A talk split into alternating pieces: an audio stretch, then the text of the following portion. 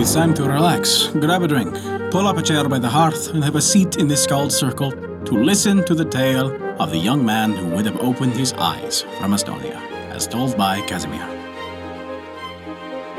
Before we begin our story, we wanted to remind you that we release new tales for free every week.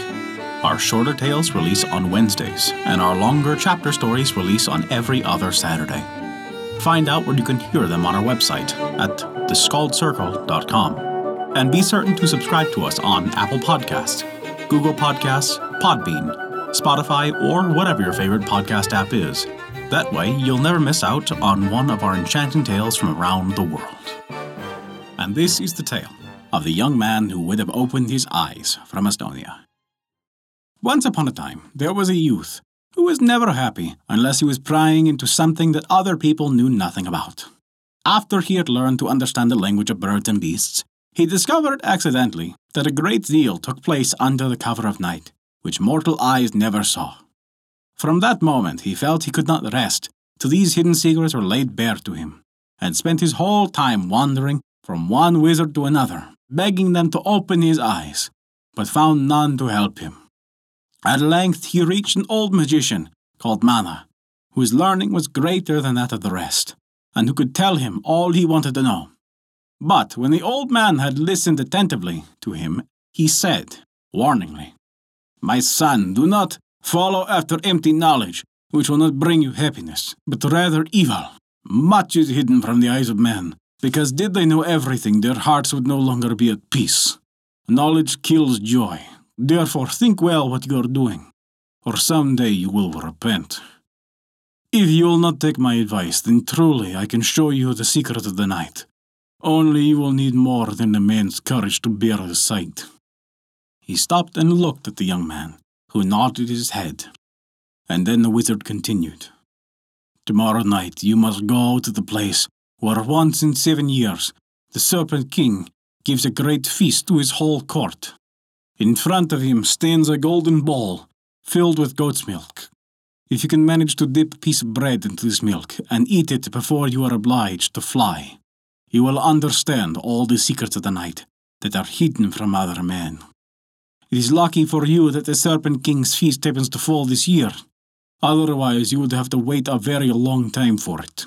But take care to be quick and bold, or it will be worse for you.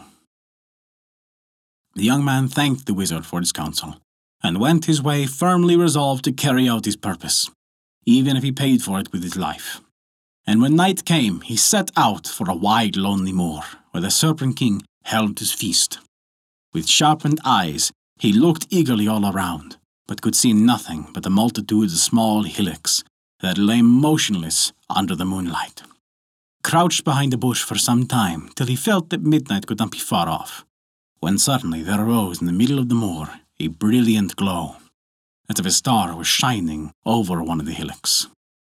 At the same moment, all the hillocks began to writhe and to crawl, and from each one came a hundred serpents, and made straight for the glow, where they knew they should find their king.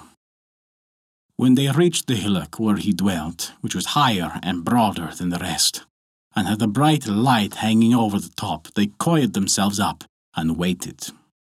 The whir and confusion from all the serpent houses was so great that the youth dared not to advance one step, but remained where he was, watching intently all that went on. But at last he began to take courage and moved on softly, step by step. What he saw was creepier than creepy, and suppressed all he had ever dreamt of thousands of snakes, big and little, and of every color were gathered together in one great cluster around the huge serpent whose body was as thick as a beam and which had on its head a golden crown from which the light sprang. Their hissing and darting tongues so terrified the young man that his heart sank, and he felt he should never have the courage to push on to certain death, when suddenly he caught sight of the golden bowl in front of the Serpent King and knew that if he lost a chance, he would never come back. So, with his hair standing on end and his blood frozen in his veins, he crept forwards. Oh, what a noise and a whir arose from the serpents! Thousands of heads were reared, and tongues were stretched out to sting the intruder to death. But happily for him, their bodies were so closely entwined in one another that they could not disentangle themselves quickly. Like lightning, he seized up a bit of bread, dipped it in the bowl, and put it in his mouth, then dashed away as if it was fire that was pursuing him. On he flew, as if the whole army of foes were at his heels, and he seemed to hear the noise of their approach growing nearer and nearer. At length his breath failed him, and he threw himself, almost senseless, onto the turf. While he lay there, dreadful dreams haunted him. He thought that the Serpent King with the fiery crown had twined himself around him and was crushing the life out of him. With a loud shriek, he sprang up to do battle with his enemy, when he saw that it was the rays of the sun which had wakened him.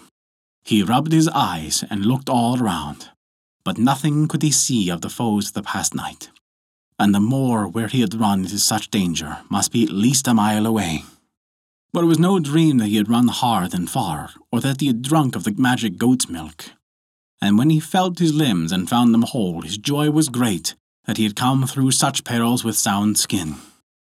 After the fatigues and terrors of the night, he lay still till midday. But he made up his mind he would go that very evening into the forest to try what the goat's milk could really do for him, and if he would now be able to understand all that had been a mystery to him and at once in the forest his doubts were set at rest, for he saw what no mortal eyes had ever seen before. Beneath the trees were golden pavilions, with flags of silver all brightly lighted up. He was still wondering why the pavilions were there, when the noise was heard among the trees. As if the wind had suddenly got up, all sides, beautiful maidens stepped from the trees into the bright light of the moon, these were the wood nymphs, daughters of the Earth Mother, who came every night to hold their dances in the forest. The young man, watching from his hiding place, wished that he had a hundred eyes in his head, for two were not nearly enough for the sight before him. The dances lasting till the first streaks of dawn. Then a silvery veil seemed to be drawn over the ladies, and they vanished from sight. But the young man remained where he was till the sun was high in the heavens, and then went home. He felt that day to be endless, and counted the minutes till night should come, and he might return to the forest. But when at last he got there, he found neither pavilions nor nymphs, and though he went back many nights after, he never saw them again. Still he thought about them night and day, and ceased to care about anything else in the world, and was sick to the end of his life with longing for that beautiful vision. And that was the way he learned the wizard had spoken the truth, when he said, Blindness is man's highest good. And that is the tale of the young man who would have opened his eyes from Estonia. Thank you for listening to our story. If you enjoyed it, we recommend taking a look at our Patreon page, as noted in the description below. You can earn great rewards while also supporting us to keep these stories alive for generations to come.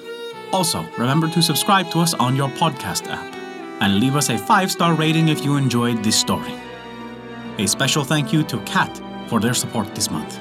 Without your contribution, we wouldn't be able to continue these stories, and we truly appreciate it. Visit theskaldscircle.com to stay up to date with all of our current events, news, and much more. Not only that, but you can also visit our story archive of every tale we have ever told. It's sorted by origin and region for the convenience of your listening pleasure.